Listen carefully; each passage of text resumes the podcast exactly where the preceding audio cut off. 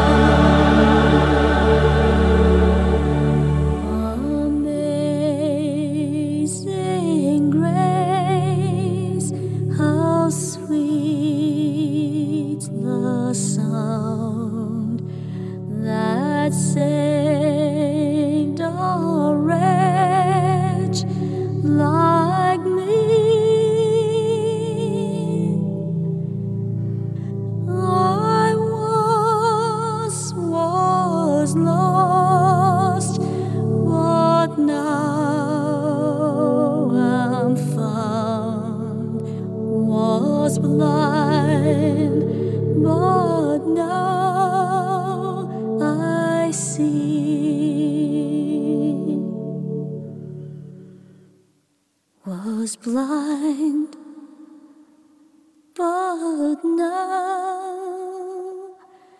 I see. Welcome to Pilgrim's Progress. I'm Ray Greenley from the National Prayer Chapel. I have to tell you, in the way of an admission, I don't have this thing all figured out. When I was back many years ago in seminary studying for my Master's of Divinity, I had friends who would say to me, Ray, why don't you just relax and enjoy being a Christian? Why don't you just relax and enjoy being a pastor? I'd say, I can't do that because I sense I'm missing something. There's something not right. And through the years, I have tried in every way I know to cut through the misinformation I was taught at the seminary in my upbringing to understand the depths of the scriptures that I might know Jesus. In the whole process, I have just been more and more consumed in my life by this amazing, wonderful man by the name of Jesus. He's he's captured my heart. He's transformed my life. And I'm con- I'm continuing to search after him with all my heart. I shared some of that last week on the air. Now, it would be great if I could just come and, and teach you what the scriptures say, but it's not that simple. Because most of what we've been taught is tainted with things that are not true. And we have to search the scriptures and understand and be taught by the Holy Spirit so that we can begin to comprehend and understand the depths of this man, Jesus. the church in America is dead. It's, it's the king who has no clothes, it's bare naked. Remember the letter to the church at Laodicea blind, naked, miserable, and doesn't know it. Rich, think you're rich and increased in goods and in need of nothing. That's the description of the modern American church. I can't simply blindly go along with what I'm told.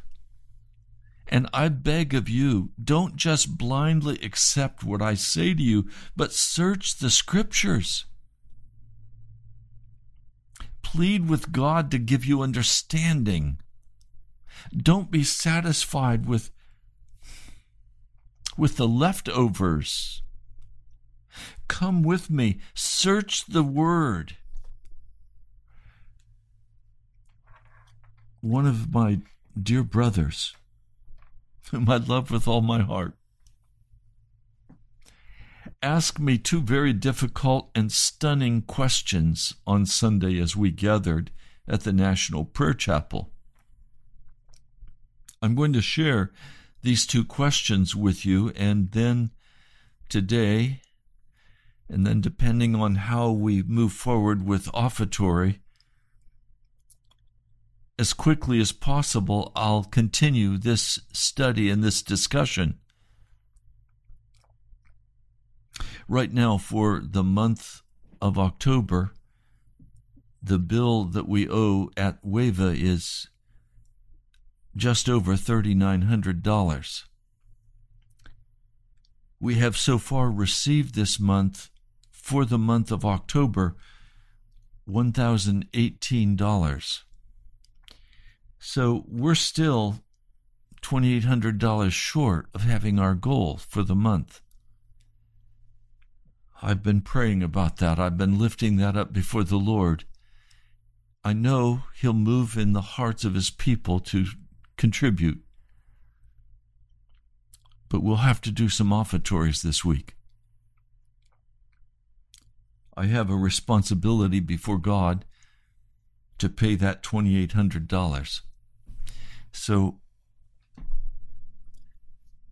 if you're wanting to help cover that, please either go online to nationalprayerchapel.com and give online or call uh, 877 534 0780 and talk with Drew and tell him exactly how much you can pledge.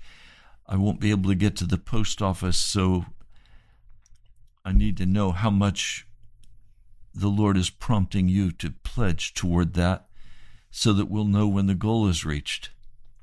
So you could call 877 534 0780 today as I do this presentation and make a pledge. That would be awesome. And I thank each of you who has given that $1,018 already. That was an amazing gift that you gave, each each one of you. Thank you.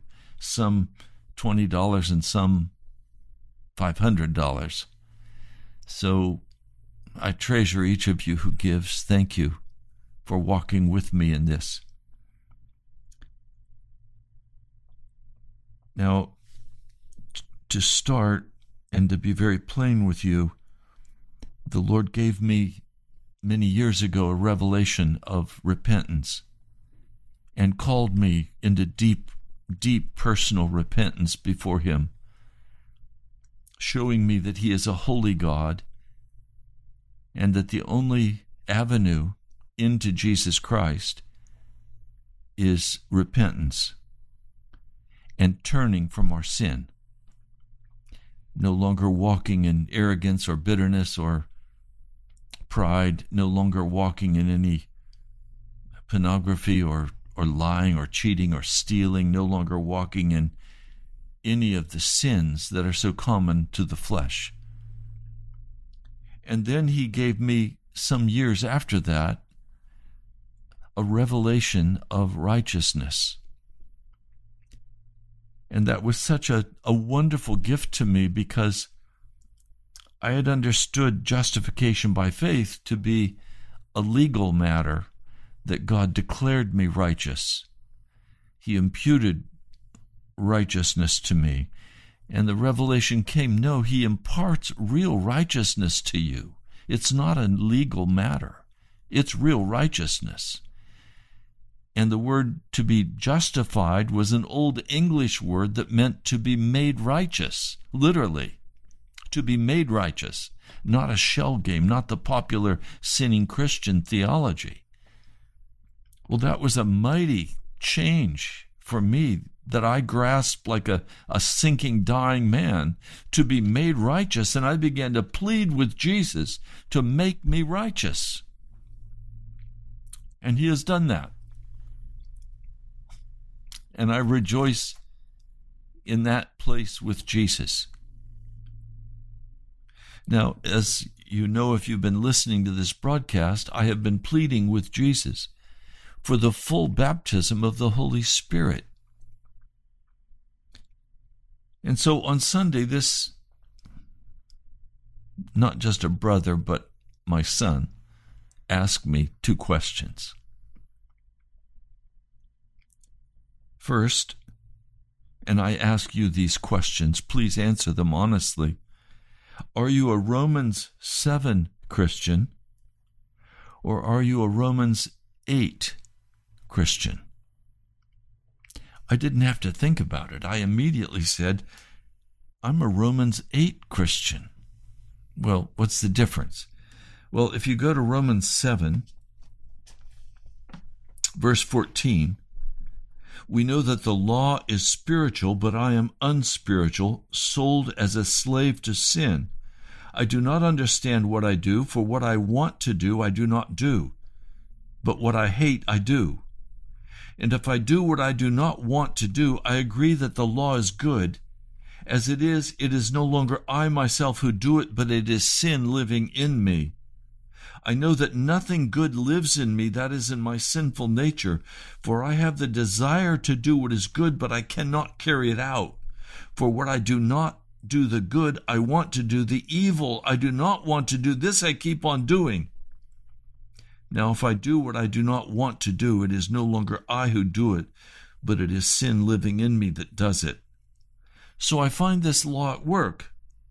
When I want to do good, evil is right there with me. For in my inner being I delight in God's law, but I see another law at work in the members of my body, warring against the law of my mind, making me a prisoner of the law of sin at work within my members. Now, that is the predominant teaching of the evangelical community in America. And and the lie of believing that Romans 7 is the normal life of the Christian.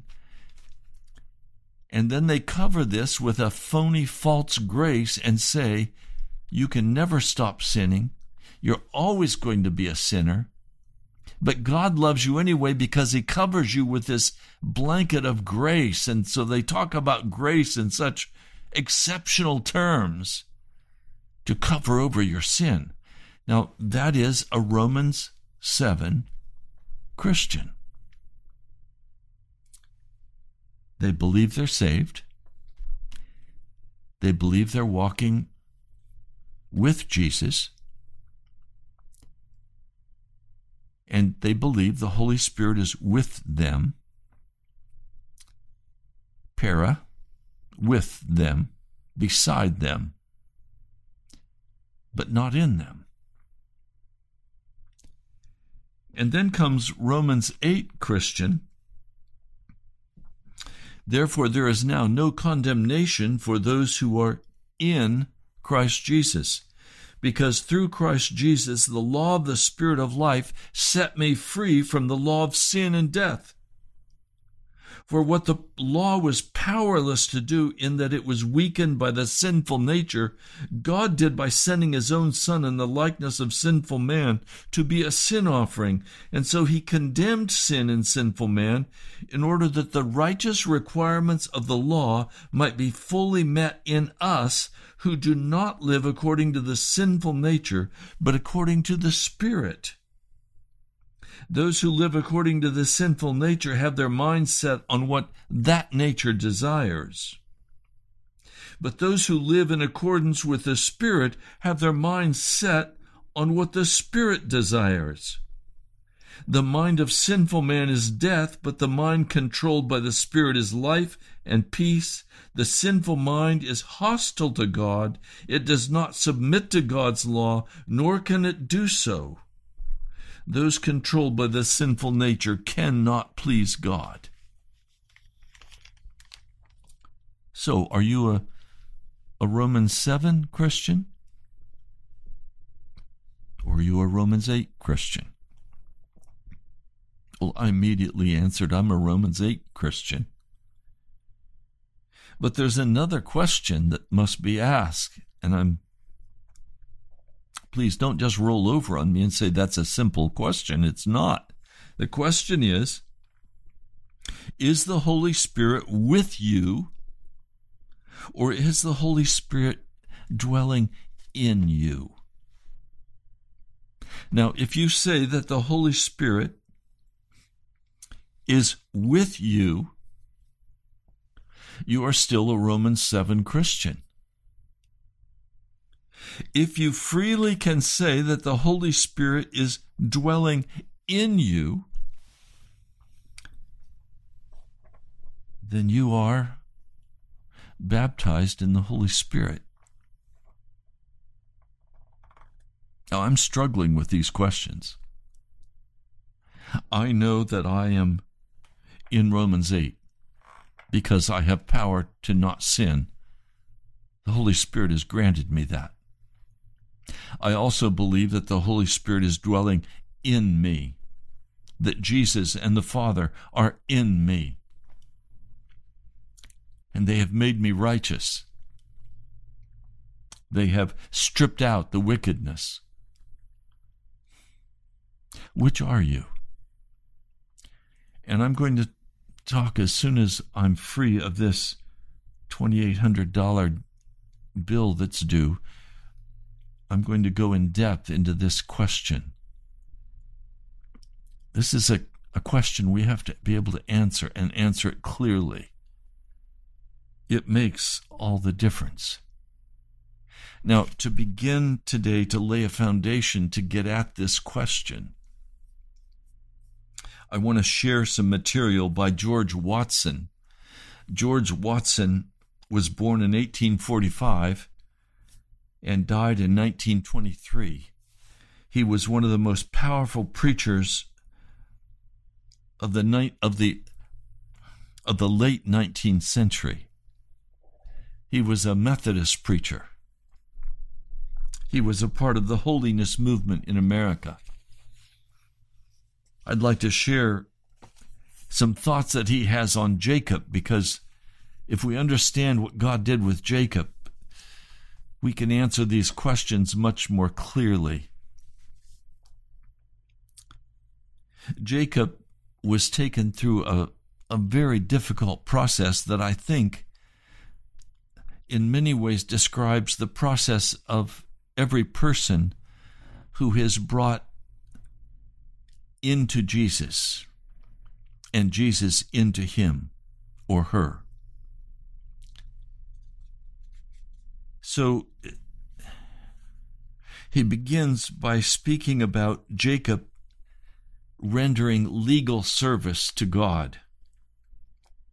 And we mean by rendering legal service by a rigid routine, by specific wages, a service that is measured off, as it were, by, by the yard and by the dollar. So much labor for so much joy, so much performing of duty for so much salvation. Remember, Jacob works for Laban and and he works for a very specific reason. He wants a wife. Now, trying to get a wife or grace by doing certain performances, serving God inch by inch. The epistle to the Galatians is a very elaborate unfolding of the principle of legal service. In this epistle, Paul states a general fact that even the children of God who are in the spiritual minority, yet not delivered from their native reasoning and carnality of nature, have in their measure the same legal bondage that many sincere but unregenerate ceremonious ceremoniously have that is people who follow the ceremony the rituals of the church. Now I say that the heir, the regenerate soul, as long as he is a child, a babe, yet partly carnal, as long as he is a child, doesn't differ from a servant, though he be Lord of all. But he's under the tutorage of the law. He's under coercion until the time appointed by the Father, until he receives the promise of the Father, which is the baptism of the Holy Spirit. Galatians 4 1 and 2. And this is where a Romans 7 Christian finds themselves. They're under the law, and the law condemns them. And in the church today, they cover that up with a false understanding, a lying understanding of what Scripture calls grace. There are four kinds of religious law. The first three always bring the soul into bondage. The last one alone brings the scriptural liberty and the joy of service. So let's quickly identify what these four laws are. The first one is the one that Adam and Eve found in the Garden of Eden as they walked into sin. It's alluded to by theologians, yet no one really knows what it was. It was never written out. It's referred to as the ideal rule or exact uh, propriety in thought, word, and act in, in action. In other words, you're you're doing what you're supposed to do. Then the second law is the ceremonial law, it's ritualistic, in which religion is prescribed and written out in external duties. And all of life and time is parceled out into specific rites and prayers and performances. This was what Moses received on the mountain. Religion is measured out by the inch and the ounce, feeding a baby with a spoon. And such a service produces great weariness and slavery in body and mind. No soul ever found sweet peace and rest from going through a prescribed ritualism. But frankly, there are some of you who do find great peace in just going through the church rituals, saying the Our Father and other rituals that you walk through. But then you leave that and you dive into the entertainment of the world and you dive into the wickedness of our age, you don't find true peace with Jesus. The third is the moral law, the Ten Commandments, and this law differs widely from the ceremonial law. The ceremonial law was written by Moses, but it was nailed to the cross of Jesus. But the Ten Commandments were written by no creature, but by the finger of God. And they were not repealed by Jesus, as the antinomians teach, but are binding on all generations. Still, it's impossible for any to keep the moral law until they are brought under the power of true grace. It's here that imperfect Christians have their legal struggles. They have enough grace to make them move and love the moral law, and they strive to keep that law in the full spirit as well as the letter. But their impurities of heart bring them into a struggling bondage.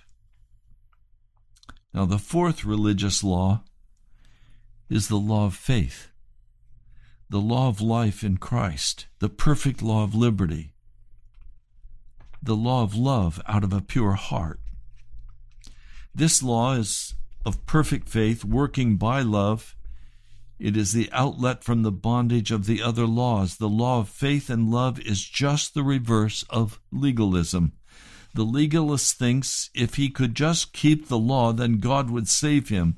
But the believer goes to Jesus first to get fully saved, and then he keeps the law. And he keeps the law only so long as Jesus fully moves and saves him. He can't keep the law in the human nature. It is something that God does in us and for us.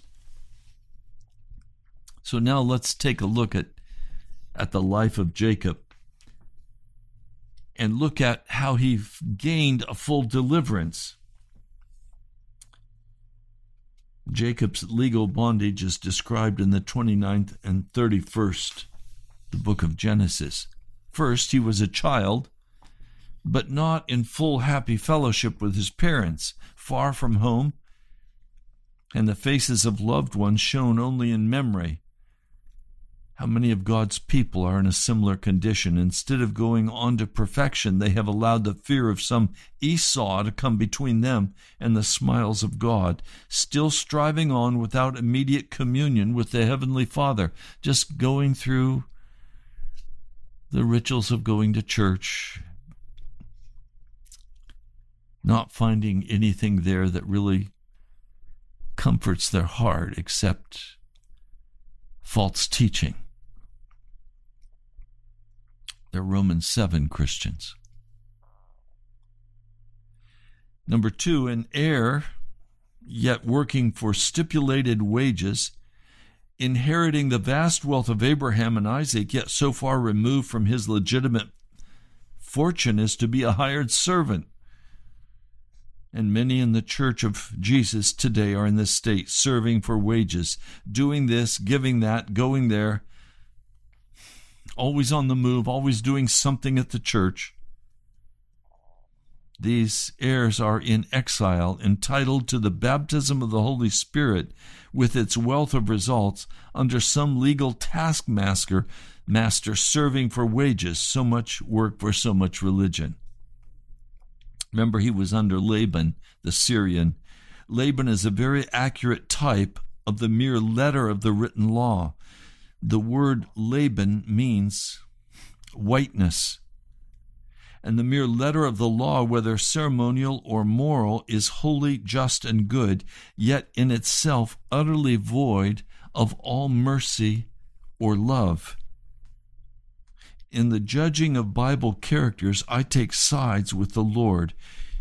If I can find out the Lord's decision upon a person, I at once adopt it as mine, whatever the appearance to the contrary may be. There is not a trace of God's approval upon Laban.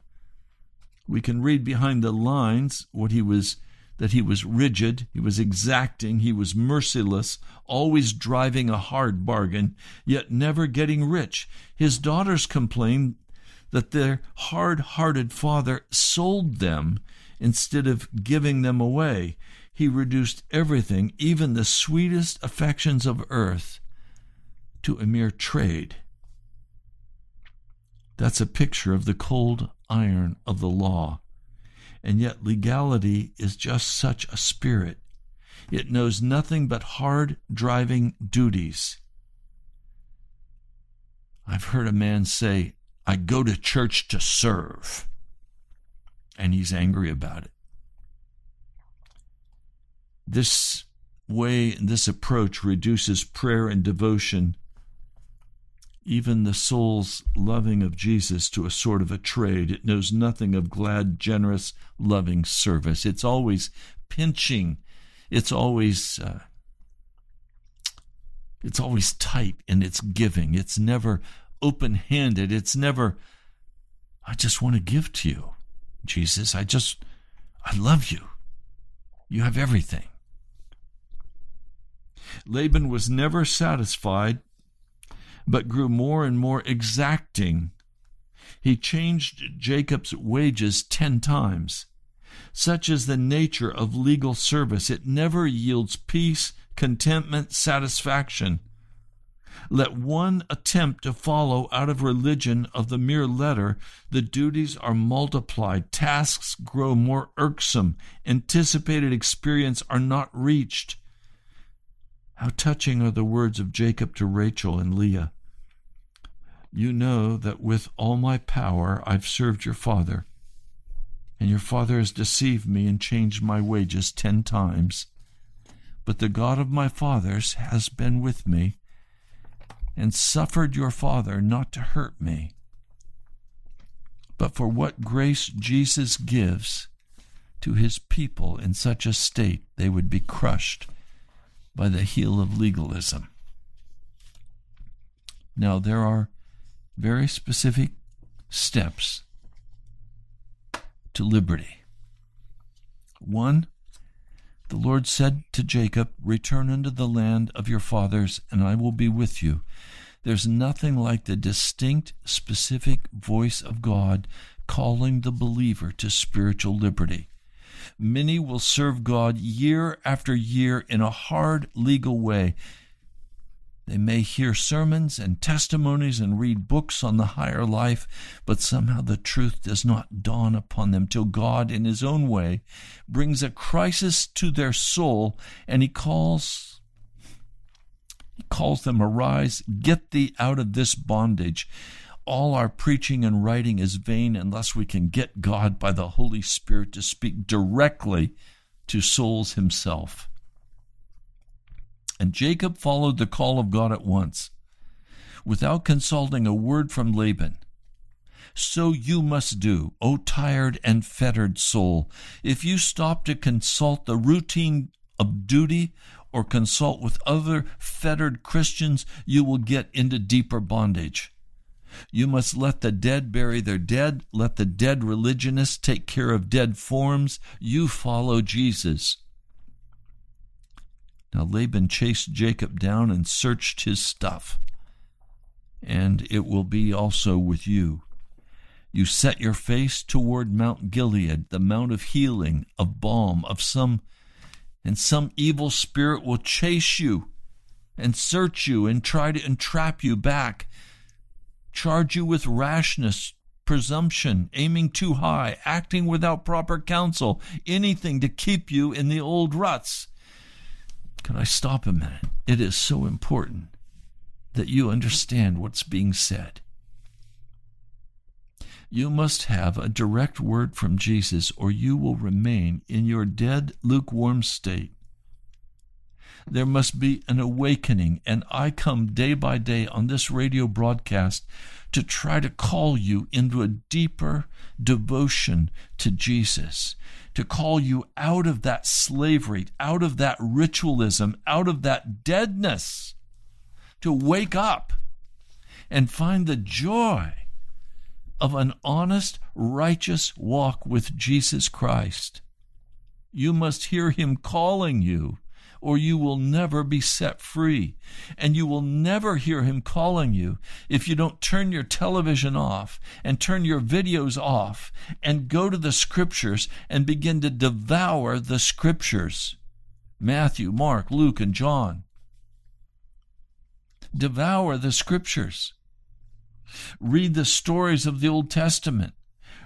Read Read, read, read. Search the scriptures. Pray. Ask Jesus to wake you up, to quicken your heart.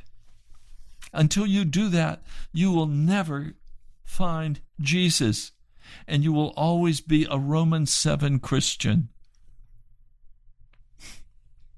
When Laban found that Jacob and his family could not be turned back, then he gave them his kiss and his blessings. Even the letter, even the letter of the law that kills when you are under it will turn and kiss you when you get free from it. The hard duties of life put on a sweet and friendly look after you get free from their drudgery. When you are put on an equality with the law, it will treat you very nicely, but treat you rough if it is lording itself over you.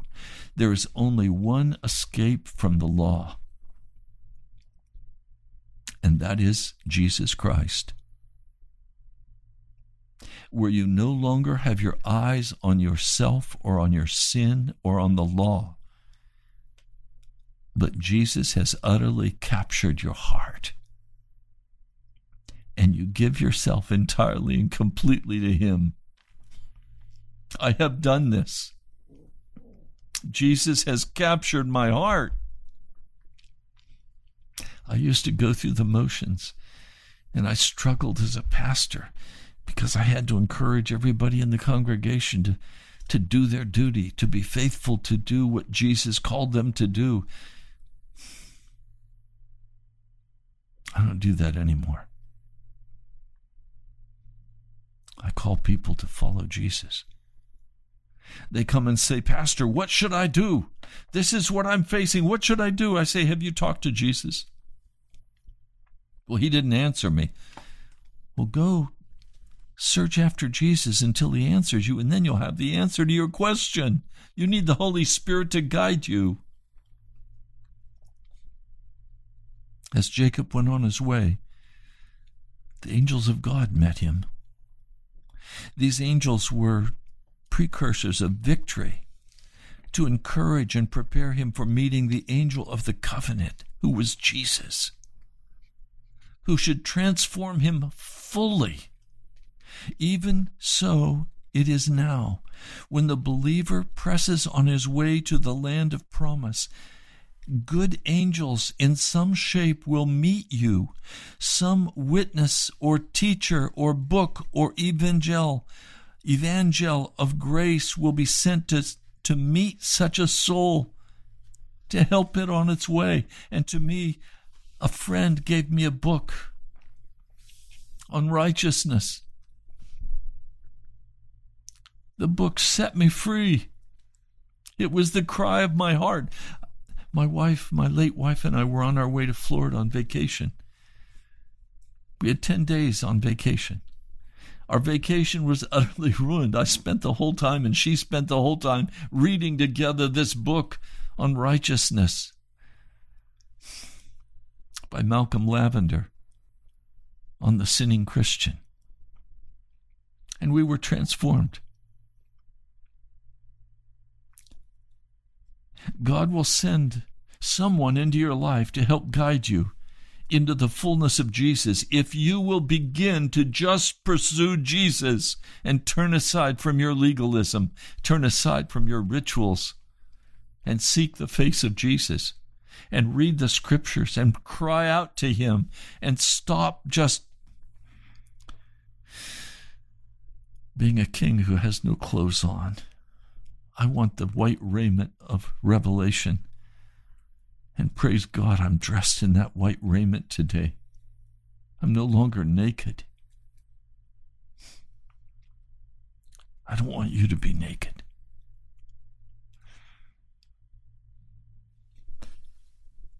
Now, Jacob had been consecrated to God ever since his Bethel experience but he had come to a crisis when every element of consecration was to be brought fully forth. Every believer is consecrated in a measure, yet very few carry their self sacrifice to God to the point of completeness. In the sacrifice of his all to God, which Jacob made, he first of all yielded his all, item by item in sending his presents to Esau to appease him, which was in reality committing to the will of God, He parceled it out. He drove, drove after drove, leaving a space between them. Genesis 32, verses 13 to 23. This is characteristic of entire consecration. The Holy Spirit, who conducts the believer through that exercise, presents to him an accurate analysis of all he has and is, and leads the soul to yield its everything up to God, item by item, to the last atom.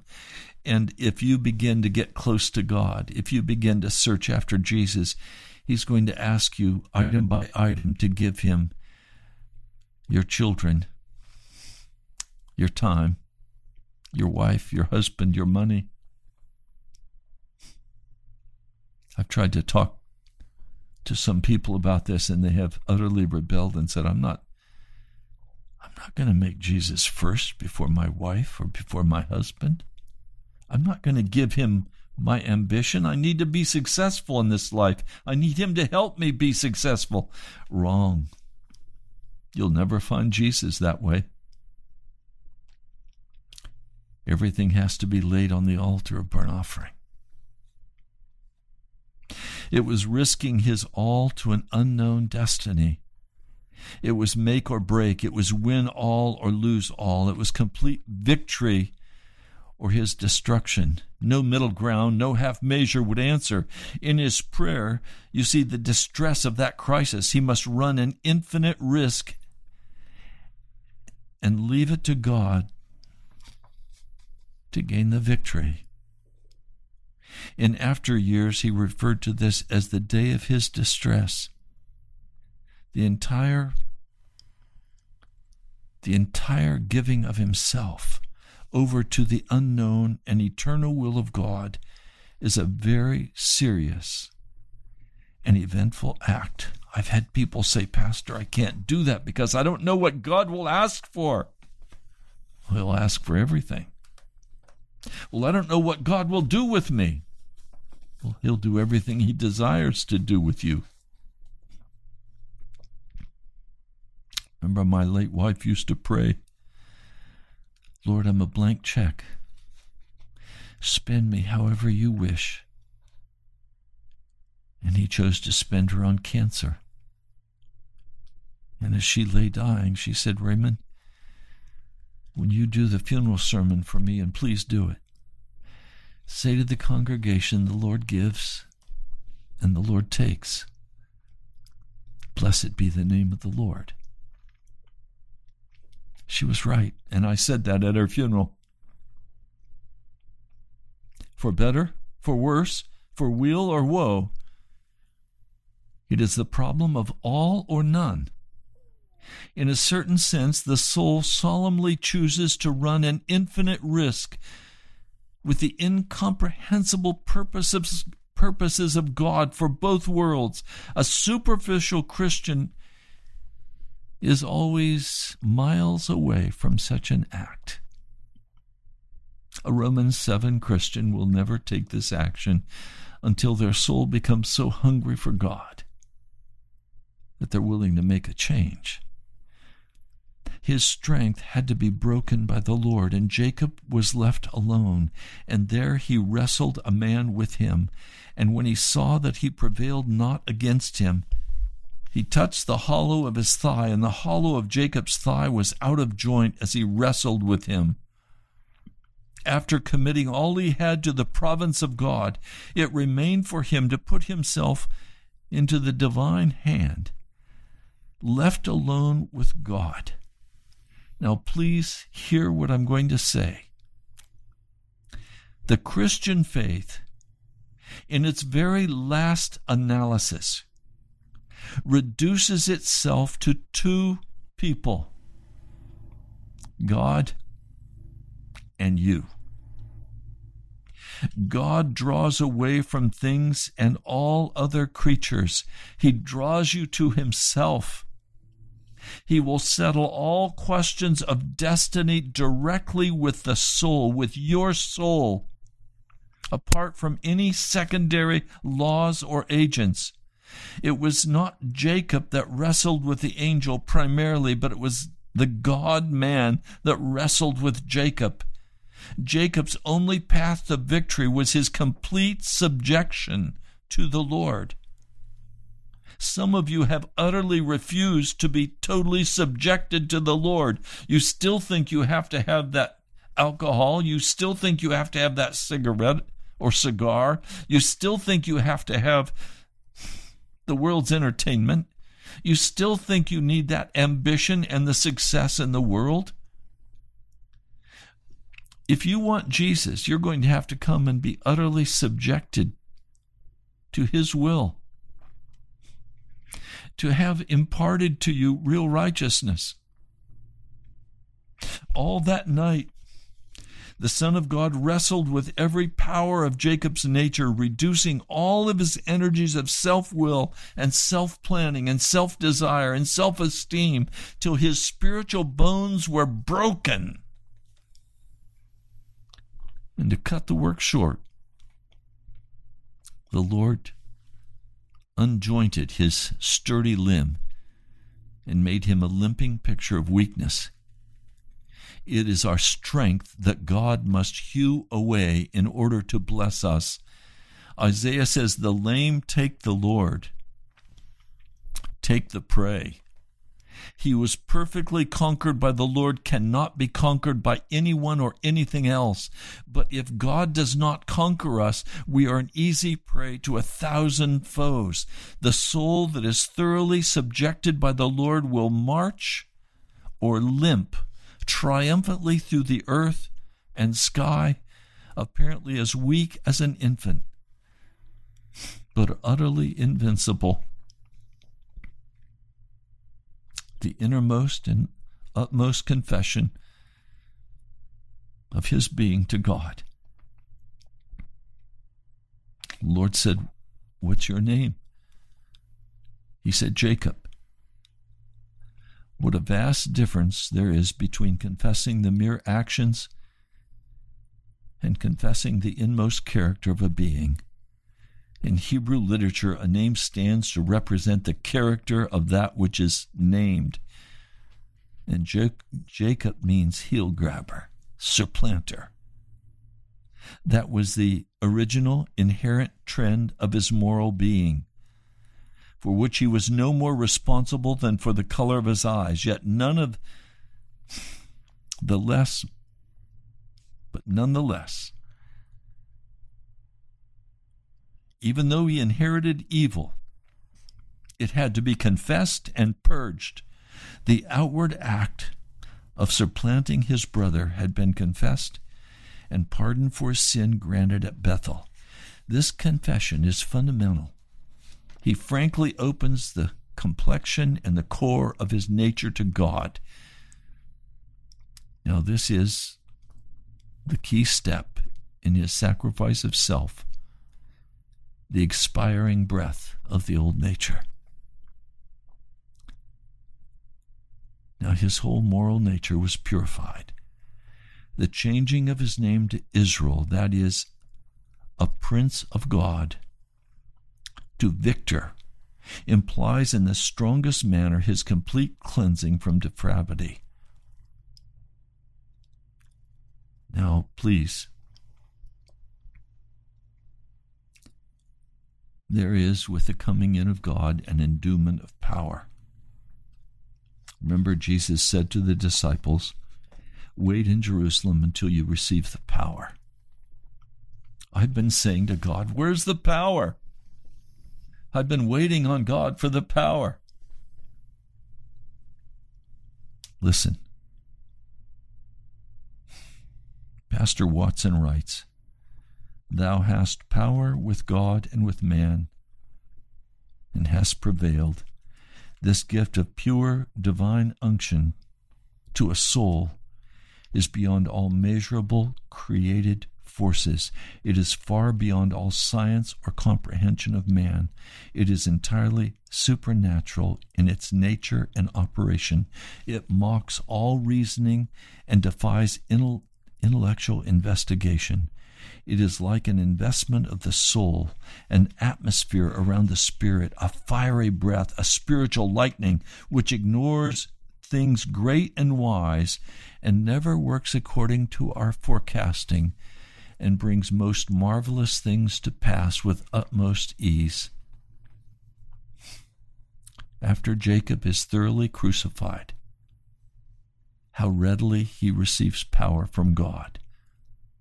Now that the dike of self is swept away, the cataracts of heaven, they flow easily over him. With this mysterious power on his soul, he meets Esau. And that wicked, vindictive man weeps like a child conquered by an unknown force. In his subsequent marching from place to place, a supernatural terror fell on the surrounding tribes so that they were afraid to pursue after Jacob. Similar efforts often flow from the gift of power.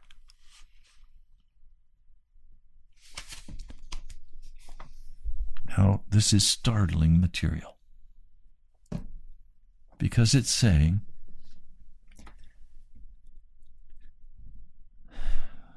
the Lord said to me many, many years ago and He said it audibly. I was crying out to God for the baptism of the Spirit, and He said to me, If you want my power, read my word. And I began to devour the word, reading from Genesis through Revelation many more times than 50 times. I've read it and read it and read it. And He's consistently drawn me closer and opened my heart and changed me, giving me revelations of revival, giving me revelations of repentance and righteousness. And now it's the wrestling with God. I'm going to talk a lot more about wrestling with God in the days to come. But right now, we have a October bill that has to be paid. We have received just over a thousand dollars, and we still owe twenty eight hundred.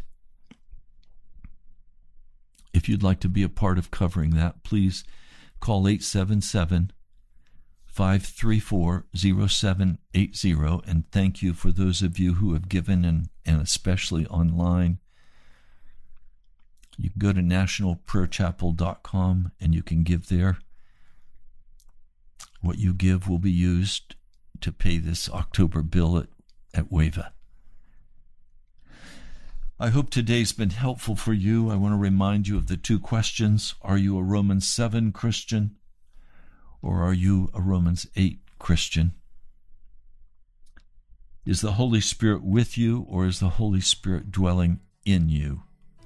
You've been listening to Pilgrim's Progress.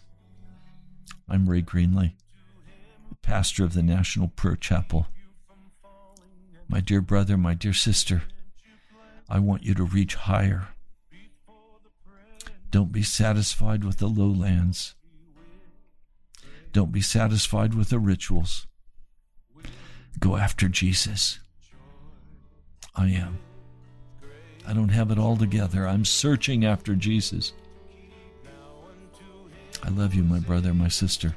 Thank you for being a pilgrim with me. I'll talk to you soon.